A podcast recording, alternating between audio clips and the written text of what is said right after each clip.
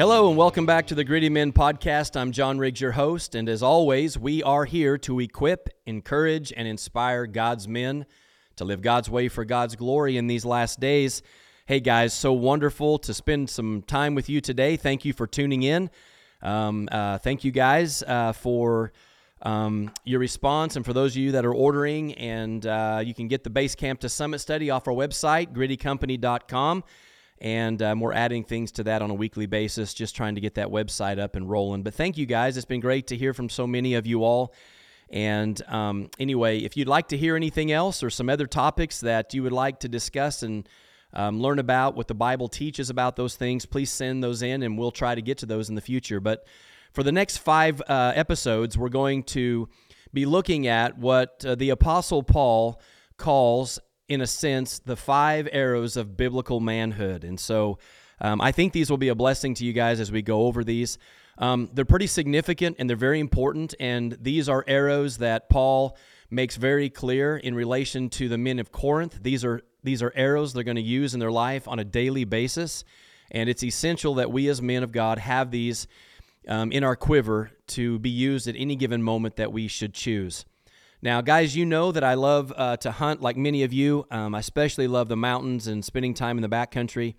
And archery hunting is uh, one of those things that I, I love to do. It's, um, it's a very unique and um, um humbling way to hunt a large game, but um, what an incredible experience it is. And so I have a five quiver. Um, a five arrow quiver that I actually have on my bow that I that I use, and the arrows that I have selected before I go on a hunt are, are arrows that I have shot. And so I may, I may shoot um, a couple dozen or even a dozen arrows. Let's say I purchase a few boxes of arrows um, and I shoot through those arrows. And in time, I will select five of those arrows that I um, am confident that are flying straight and true. Um, they don't have any whirling to them um, as they leave my bow. And you can see that when you shoot. Oftentimes, you can see an arrow. Sometimes it'll whirl, and then sometimes it can be a result of your bow or a problem you're having with it, maybe your your rest or or whatever. But nonetheless, you can watch and, and you can see those arrows that fly true. And I select those arrows, or those are the ones that I pick and put in my quiver to take with me. Now, I do have one out of those five that I select to be my number one arrow. And um, I will put it in my quiver the furthest away from my bow string. So it's the furthest one out uh, towards the front of my bow. And I'll always pull that arrow out first, and that's the one I'm going to nock and I'm going to use um, when I begin to hunt. That's the, that's the one that I'm going to be using. And I want you to think about what the Apostle Paul here is sharing with these men. It's a verse that we love here at the Gritty Men podcast, and I know many godly men love this verse as the Apostle Paul um, is sharing this as he's wrapping up his letter to the men of Corinth. Um, and he gives them this exhortation in 1 Corinthians 16 13. He says, Number one, he says, Be watchful, stand firm in the faith, act like men, be strong, and let all you do be done in love. And so these are the five arrows that we are going to look at over the next few weeks that we as men need to have in our quiver. And they are going to propel us into what the Bible teaches about being mature men of God, um, those that have grown up into Christ. And this, this word that Paul uses here, this phrase, act like men, actually means to be fully grown or mature. And we're looking spiritually here um, at spiritual maturity and spiritual growth. This isn't that Paul's not talking about age here, he's talking about spiritual maturity. And you know that age does not always mean maturity, right? Um, there are men that have been Christians for 20, 30, 40, some of them even more years than that, that are still infants in the Lord. Now, that is not normal. That's not how it's intended to be. But un, Fortunately, there are many men in the church today that fall into this category and they have never moved on in the upward call of God in Christ Jesus to grow to maturity. They've stayed an infant um, at salvation, and there's very little growth that has happened. Um, where they should, as Paul says, by now you ought to be teachers. Paul says that's where you ought to be.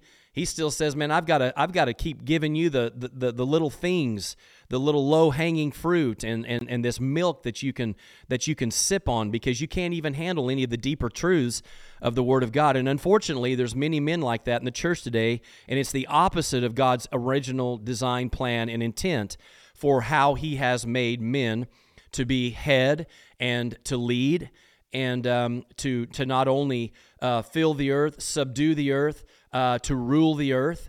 Um, you got to be a mature man to be able to do these things. And so, I really want to encourage you. This is part of a maturing process, and they're essential in the lives of us as Christian men. And so, Paul the Apostle shares this with these men at Corinth, and they're very applicable for us as men today. It applies to us in our lives as well. The first arrow that I want you guys to think about as we look at this quiver of five, the very first arrow that Paul uses, it is significant because it really begins with this. Number one, we need to be alert, okay? We need to be watchful. And this is what that word actually means the first arrow, where Paul says, hey, be watchful. It means wake up. Um, it, it means literally to be on go, you know, ready, alert, and engaged. This is the description of men who use this first arrow and have this first arrow in their quiver. These are godly men who are present both mentally and physically. They're not checked out. And oftentimes we are we are easily distracted and our society and our culture seems to like it when men are checked out. That's what they kind of like. But that's not what we need to be as godly men. We need to be like the sons of Issachar in the Old Testament that David acknowledged. And what was he acknowledging about the sons of Issachar? He said that these men were aware of the seasons and the times. They were aware. They were present. They were ready. They were engaged. They were alert. And because of this, David said, These men knew what Israel needed to do. That's the kind of men we need to be. And that is descriptive of this first arrow. We must be men who are physically and mentally present, engaged, on go, ready, alert. We need to be aware mentally and spiritually. And then physically, also, we need to be present.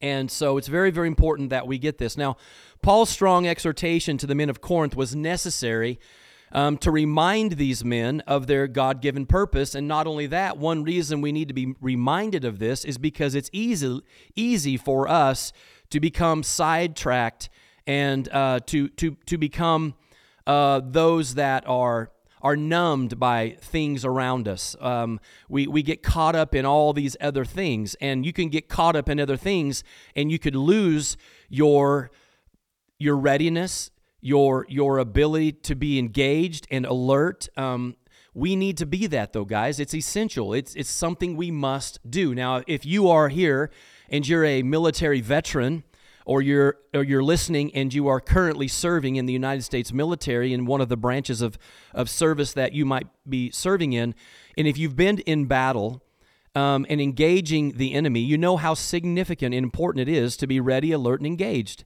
And yet, many Christian men do not even really think, believe, or understand that we are in a very, very serious warfare. And it is against the principalities and the power of in heavenly places. It is against the dominion or the domain of darkness, the kingdom of darkness.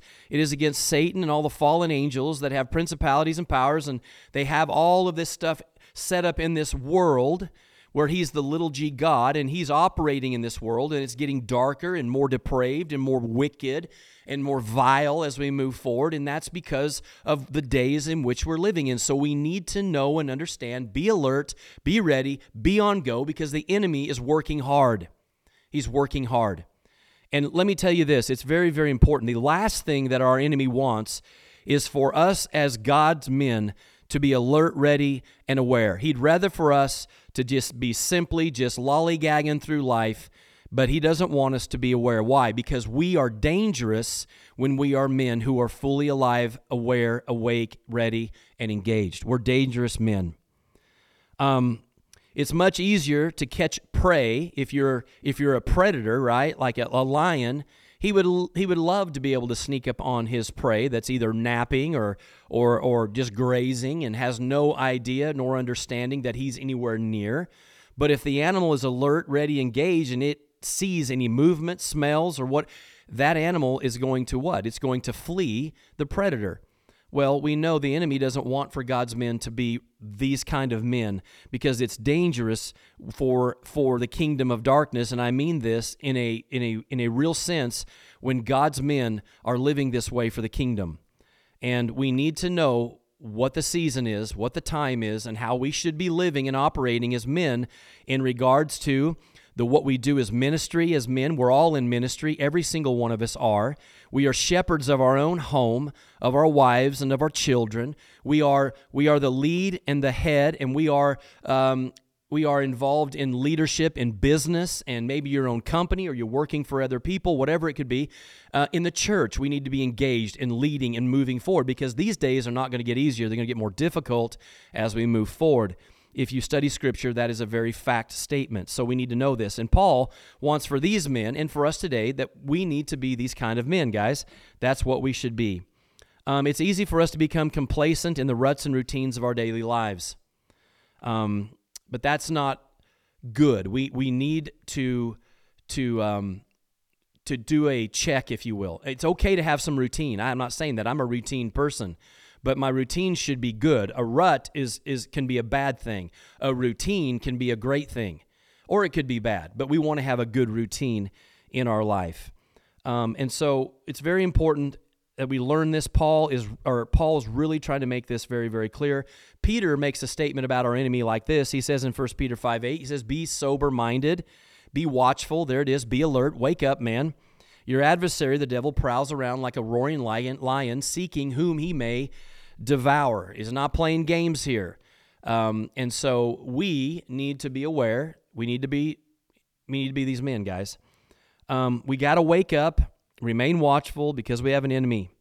Our enemy, according to John 10, says he's come to kill, steal, and destroy, and we need to take this seriously. The enemy will bring great devastation to our lives and to those living under our protection and leadership if we do not wake up and we do not be the men we must be engaged in the lives of those under our care and aware of the surroundings and all that's going on not only locally but in the entire world. We need to be engaged in those those things. Um, here's the reality guys. You want to look at a culture and a society of men who have been numbed and dumbed uh, through entertainment and media and all these things, all you have to do is look around to see the devastation of what happens when men are not fully engaged, aware, awake, and alert. Men who are asleep. Um, you can look from the church house all the way to the White House, and you can see every house in between has been affected, most of them by men who are asleep.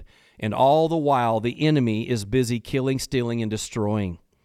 The nation and all within its borders in this nation, we have a major problem. We have a sin problem, guys. We don't have a political problem. We have a sin problem. And I don't care who gets elected in 2024, they are not going to fix this country because this country can't be fixed um, with worldly things. It can't happen. This country can only find any type of source of, of, of, um, of fixing only in Christ can it be found because this is a sin issue the depravity, the corruption, everything that we see, it's a result of sin. And that's what we have going on in this nation. Um, we also have a man problem. So we have a sin problem and we have a man problem. But men are born in sin, so it shouldn't surprise us. But where are the godly men, you might ask? Well, they're out there, but we need godly men to be these kind of men, fully engaged, aware, alert, ready, on go that's what we need in our churches and our homes and our communities today. Because what you're seeing is a fallout of what has happened when men are asleep. In, in just over 50 years, we have seen the erosion of some very key elements of, of um, sanctity within this nation. One of those being the sanctity of marriage. There, there is no to little value of the sanctity and the holiness and the purpose of marriage. The last three podcasts I did were on marriage, and they're explaining to you the mystery that Paul calls marriage, this incredible mystery. And what is the profound mystery? It's the mystery of Christ and his church and the husband and the wife, and how these two are so connected, and how there's something very, very, very, very holy and very, very, very important in, in, in the relationship of marriage, portraying a spiritual truth of our relationship with Christ.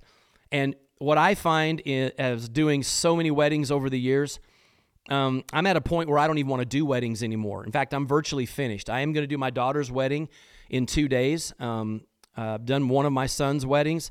I will do my daughter's weddings, but my daughter's wedding, and I'm looking forward to that um, because my daughter takes marriage very, very seriously, and so does her fiance.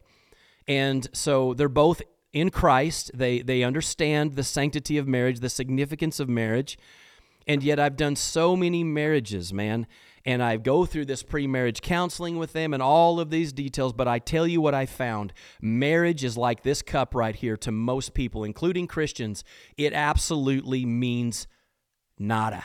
It doesn't mean much at all because about 50% of them bomb. And that really gets under my skin. And there's not a real value on it. And when we're going through the ceremony, you can sense this. Um, you know, it, it's become one of the most bonkers things I've ever seen. People are spending thousands and thousands and thousands and thousands and thousands of dollars on these events and they can't even make the marriage work for a year, two years, three years, five years. It was the biggest waste of money. It was the biggest waste of money and time. And the damage and the fallout of what we're seeing not only is marriage lost its sanctity within the heterosexual community, we always want to point to the homosexual community. Well, we've even lost that now, but it shouldn't be a surprise because we lost it within the heterosexual community first. There's no sanctity of marriage there. And then we have now the the that marriage can be between two same-sexed individuals. You know, there's no value on God's design of male and female and all that God has done in relation to marriage. Those aren't marriages. Those are sinful relationships. They're not marriages, okay? So, the sanctity of marriage, number one, has been a major um, fallout in response to what happens when men are no longer living like these kind of men should be living mature men, grown up men in Christ, in God, fully aware, awake, alert, on, go, ready. These kind of men, they don't live this way. Um, not only do we see that, but um, we also have seen just the sanctity of human life, uh, the value of, of, of, of, of the unborn. And I've said this too, it's absolutely mind blowing to me um, that we have we have murdered, and it is murder, by the way, it is killing of the unborn. And I don't have time to go into all these details because it's like arguing, uh, it's trying to argue sense and reality with a salamander. These people, you can't reason with them because when they can look at a, at a male and, and say that male is a female, you can't reason with somebody like that because their brain is so freaking twisted, they can't think right anymore. I mean, a handful of years ago, we didn't even have a question about this in this country. Dude, if you're born a male, you're a male. You don't have to even question this. If you're born a female, you're a female. This is so simple. I mean, it was so logical, but we don't have logic, but we have is a society of Romans chapter 1 that has turned its back on God and no longer worships and serves Him, but worships creation itself and it rejects God. And what happens is a sexual revolution, right? Idolatry, sexual revolution, homosexual revolution, and then we move to a depraved mind. Where are we at in America? We're, we're at the depraved mind point. We're at the point of zero return, man. This thing is moving at a Mach pace in the depraved direction. It's going to continue to do that because when you reject God, what else is there? There's no standard for right and wrong, morality. It doesn't exist because the pendulum can move anywhere you want it to move because you have no standard. And the only standard you can have is something that was set by somebody much higher and more powerful than you. Only God, the creator of humanity, can set the standard of what morality is. And if you go below God to reach morality and set a standard, it's going to be a moving pendulum because everyone has its own opinion on what standard of morality one should live by. It's impossible. I mean, it doesn't even make sense. And so in this nation, we've, we've gone along, and I'll tell you this if you just go back and study the think tank, the Club of Rome, just look it up, Club of Rome, and you can read their books. Not all of them. Some of them are classified, but you can still read them. And we have all these leaders from around the world, and we got to solve this problem, the world's problems. This is back in the 1960s and early 70s. Actually, 1960s is when this one, particular one I'm talking about, was written. And this think tank comes together and they're trying to solve world problems. Here's a world problem overpopulation. How are we going to fix the overpopulation problem? Well, one of the ways in which they're going to fix the overpopulation problem was to offer this as a possible solution. What was that? Contraceptives, birth control. What other form of birth control? Abortion. You got to solve what? You got to solve a problem. We can't get rid of the sin problem of having sex outside of marriage in covenant relationship. So instead of giving them, uh, uh, instead of instead of pointing out that that sin is unholy and unright before God and the consequences of that are pregnancy, well, let's make a way where they can still love their sin, still enjoy their sin, still have sex outside of marriage, still live like like like total to have no morality whatsoever and and and then we'll cover that we'll give them contraceptives so you know what we'll try to preserve some of those things. And then not only that when they do get pregnant we'll just get rid of the baby and what we'll do is we'll tell them hey the baby's not human. But for thousands of years every woman who got pregnant knew that what was inside of her was a life. And then all of a sudden lo and behold they tell generation after generation that what is inside you is not a life it's a blob of tissue and then they start getting into the these, these these hairs of well hold on now hold on. Does it have a heartbeat? You know does its brain develop? Does it have lungs? No listen to me. Life begins at conception.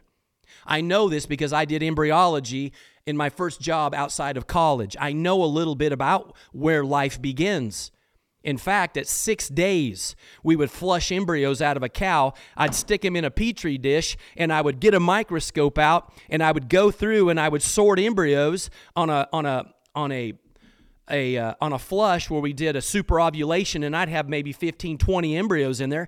And here's what's fascinating. I could sort out the ones that were what? That were the ones that were were were alive that had life in them and the ones that had were unfertilized I, I could sort those out. Why? Because life had already began. Six days, we have multiple cells already happening within this actual embryo. And we would sort those eggs, and we have life there. And what would we do? Woo! Lo and behold, we would load those into straws, those eggs. Then I'd go and I'd have cows all set up with shots and, and I'd run those cows into a chute and we'd palpate the ovaries of the cows and we would we could tell if they had ovulated because we're we, we've set these cows up and they were right along where the donor cow would be. And lo and behold, if we had an ovulation, she ovulated on the left ovary or the right ovary, then what would we do? We would take that embryo, six days old, maybe seven, six days normally. We'd load them into straws and we would go into that cow that ovulated on the left or right side, and we would run all the way up into the left horn or right horn, depending on what horn they actually ovulated on, and we would deposit the embryo up in the horn of the side where she ovulated. And then, amazingly, if everything would go right, guess what would happen in nine months? That little tiny embryo that we actually slid up through there, flushed it out of one cow, sorted it out of a petri dish, loaded it in a straw, and we went into another cow, deposited that. Now, if that didn't have life in it, it wouldn't have been able to what? I'll tell you how much life it had in it. Every single thing that the DNA of that animal, all of the genetics of that animal had nothing to do with the recipient cow. In fact, we might we might take a Charolais cow or an Angus cow and put it in a Hereford recip. Do you think the calf that was born was a Hereford calf or a Hereford cross calf? No. It was Angus, if it came out of an Angus cow and an Angus bull, or it was Charolais. And so you'd have this, this Hereford, and she's got this black Angus calf. It wasn't hers. The life happened when? At insemination. Conception happened. When the sperm penetrated the egg and fertilized the egg. life happened. Everything was in there. And so we tell this lie to our society long enough through generation after generation after generation. And now we tell them, oh, you know that thing growing inside of you? Yeah, I know you get that bump going on there. Oh, yeah, you're five months along. Oh, yeah, you see that, how you're growing there and you feel that thing moving in there? That, that, that's a life. No, but we have politicians and these sick, psychotic doctors out there that are killing these babies. And they say, no, that's not a, it's not a life. And then we even get to the point that we take and we actually say, you know what we're going to do? We're going to we're going to do these partial birth abortions. In other words, we're going to keep the head of the baby in the birth canal or the, the body in the birth canal. We're going to the head can come out here. They're born head first, right? But what we're going to do is we're going to stop it. We're going to jab a pair of scissors in the back of its skull.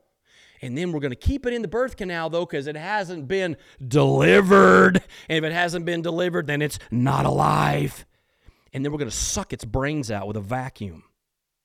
Or we're going to go up inside this woman who has this fetus in her, this living fetus, alive, fully alive human. Say, oh, it didn't have all of its function. Listen, you're getting into this is ridiculous. See, this is what I'm saying. This is that this is that warped mind. When you're so depraved and warped, you can't even think that that's normal and right. When we have for thousands of years, we know what this is. See, that tells you we're getting so depraved in our thinking. And so, and so we have this, this, we go in there and we'll just take and we'll cut off an arm and a leg and another arm and another leg and then slice it in half and suck it out piece by piece by piece. Oh, but see, it wasn't a life because we, we left it in the birth canal. I've had to do that with calves that have died inside of a cow. I've had to go in there, shouldered all the way up inside this cow, and I've had to take razor wire. It's a wire, not razor wire, but wire that's a saw, and we would go in there and we'd have to go in there and you'd have to actually cut limbs off the calf to get the calf out. And it's rotten and it smells and it stinks. That that that is unbelievable what we've gotten to as a society. And you talk to many young people today, oh, that's not a life. It's not a life at all. Do you know the most dangerous place for a baby today is not in the world, but inside the womb? That's true. I told you here recently. I came back from from from from uh, Europe. Went through all the went through several Holocaust things, and and uh, we look at Hitler and his desire to exterminate the Jewish race, and all that went on there. And I couldn't get over the fact as I left there, what kind of wicked, evil sucker do you have to be to do this? And yet, the people just go along with it, man. And 60 million, at least, children in this country have been murdered. Why? I'll tell you why. Birth control. And get rid of the problem of the consequences of sin so we can continue to whore around and do whatever we want to do with no consequence but there's always a consequence every single time. That's another issue. And then we finally get to a point in our society where we're so twisted and so jacked and so sick that we, we can't we say we can't even tell you what a woman is anymore. What is a woman? Uh, anyone can be a woman. No, sir. Eh, wrong answer. That's not true. What's a woman? We've always known what a woman was. You can go to any kind of tribe in the world and you tell them what we think here, and they will laugh you out of their stinking village. They know what a woman is. We've gotten so twisted and sick and depraved in this country, people can't even tell you what a woman is anymore. We know what one is, man. So, what am I simply saying? I'm simply saying this. We're living in a time that have things that have taken place as a result of having a sin problem and a man problem. And we as men, we, we, we gotta we gotta stand, man. We gotta know, be ready, on go, alert, and engage. You say all this stuff doesn't affect me. Oh, it affects you. Because you know what? Listen to me. The judgment of God on a nation, it is on a nation. And even though we're in this nation, God is judging this nation. And you are living in a nation that is under the judgment of God. You are being affected. That's a reality. And so um, we have to be men who wake up. Guys, we got to wake up in the church. We got to wake up in our homes. We got to be fathers that are awake, grandfathers that are awake, and husbands that are, awake. We've got to be awake. Um, that's just the way it is, guys. That's what we have to be. It's been a problem for a long time in history. Um, we know that Israel had its problems the same way. Not only did Israel have a sin problem, but Israel had a man problem. In fact, we've talked about this on a previous podcast. I've been right at 30 minutes. Let me wrap it up with this. There's a very sad section of Scripture in the Old Testament. It's found um, in Ezekiel chapter 22. And when you read Ezekiel chapter 22, if you'd like to, guys, you can go home and you can read it uh, when you get home or if you're there. You're going to find a sad state of the nation of Israel. But what we find here is what God does is God, God holds the men accountable for the sake of the condition of the nation of Israel. It was the men's fault. That's the reality. That's the problem. And he goes everything from the White House to the to the church house. He covers it all and the men are accountable and they are they are responsible for the condition of the nation of Israel. But here's something sad. It wasn't that Israel didn't have a lot of males. They had lots of males. Um, they just did they just had a man problem, a godly man problem. That's the whole point of this podcast is to raise up godly men, to come alongside you, to help hopefully equip and encourage and inspire you to be God's men, to live God's way for God's glory in these days. That's the whole point of this podcast. And that's what I hope we're able to do. Um, and so in verse 30 of chapter 22, God says, I sought for a man among them who should build up the wall and stand in the breach before me, that I should not destroy it. But I found none. So, of all the males living in and around Jerusalem, not one man could be found who was alert, aware of Israel's dire situation. Not a single man was found to build up the wall of God's righteousness. No man was found standing in the gap, warning them to repent and turn to God before the great and dreadful day of the Lord of his the great and dreadful day of his judgment. If these men would have been watchful, they would have been alert to and aware of what was going on. These men were responsible for the spiritual condition of Israel. As the men go, so goes the nation. See, that's a reality. You wonder why we have so much corruption in Washington, D.C.? It's because we have a society of corrupt men. That's why. Because we live in a governmental system where the government is a representation voted by the people. So that if you don't like Washington, then this is what you have to realize. The reason we have all these corrupt individuals in Washington is because they were voted there by the vast majority of people in the states in which they represent. It's a representative form of government. And you say, well, that's odd. No, it's not odd. It's a reality that tells us that our nation is depraved if it's voting in and approving of this crazy stuff that's going on that's crooked and, and wicked and, and, and, and, and, and wrong. That's why they're there. And so Jerusalem was full of males, but no one could, could be found. Not a man. No man could be found. God does find a man, though, but he's not in Jerusalem. He's actually a priest by the name of Ezekiel living among the exiles in the land of the Chaldeans. And God finds this man by the name of Ezekiel, and this is what he says. In Ezekiel 3 17 through 19, Son of man, I have made you a watchman. Listen to this. For the house of Israel. Make this your house, sir. Whenever you hear a word from my mouth, you shall give them warning from me. If I say to the wicked, You shall surely die, and you give him no warning, nor speak to warn the wicked from his wicked way in order to save his life, that wicked person shall die for his iniquity, but his blood I will require at your hand. Now, this is the Old Testament. This is the nation of Israel, and this is God speaking to Ezekiel. He was to tell and warn whatever God said, he was to do it. But if you warn the wicked, and he does not turn from his wickedness or from his wicked way, he shall die for his iniquity, but you will have delivered your soul. So we have this man, Ezekiel, called out by God to be used by him to what?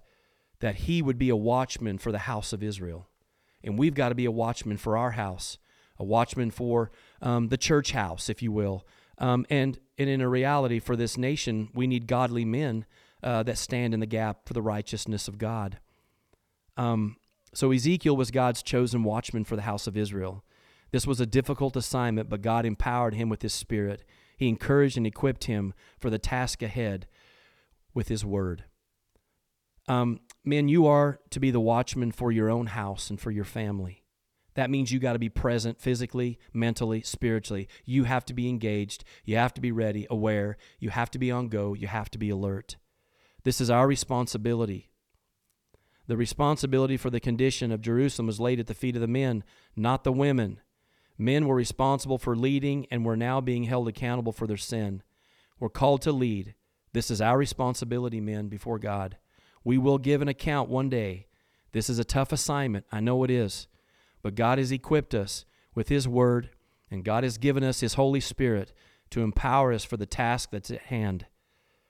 God tells Ezekiel, Fear not, for I am with you. And men, we need to hear that today. God is with us, His Spirit lives within us. We need to wake up, men. This first arrow. There's so much at stake here your wife, your children, your business, your church, your community, this nation. There's so many things that are under our care. We need to be alert, awake, and fully engaged. Your family needs you to be fully present walking in obedient submission to Christ, they need your leadership. They need a leader. They need you. They need your protection. They need your instruction. They need your discipline. As they attempt to navigate this crazy day in which we live. Men, this is the first arrow. You must be watchful. It must be in your quiver. Jesus told us that the last days would be a time of great deception. We must be on high alert, engaged, on go, fully alive. We must be God's men, living God's way for God's glory in these days. Guys, that's the very first arrow. Just take a few moments and reflect on the following questions here. Are you being watchful, guys, in your personal life of purity? Are you being watchful in the areas of your life, things like character, integrity? Are you being watchful in your marriage and in your leadership as a husband? Are you being watchful in the way you train, lead, discipline, and love your kids?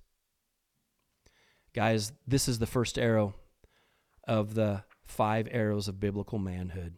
Thank you so much for taking time to tune into the podcast today. I know it seems like I probably chased a few rabbits there, but um, it's in, it's imperative that we wake up in this time in this day. God bless you guys. Stay gritty, and we'll see you next time here on the Gritty Men podcast.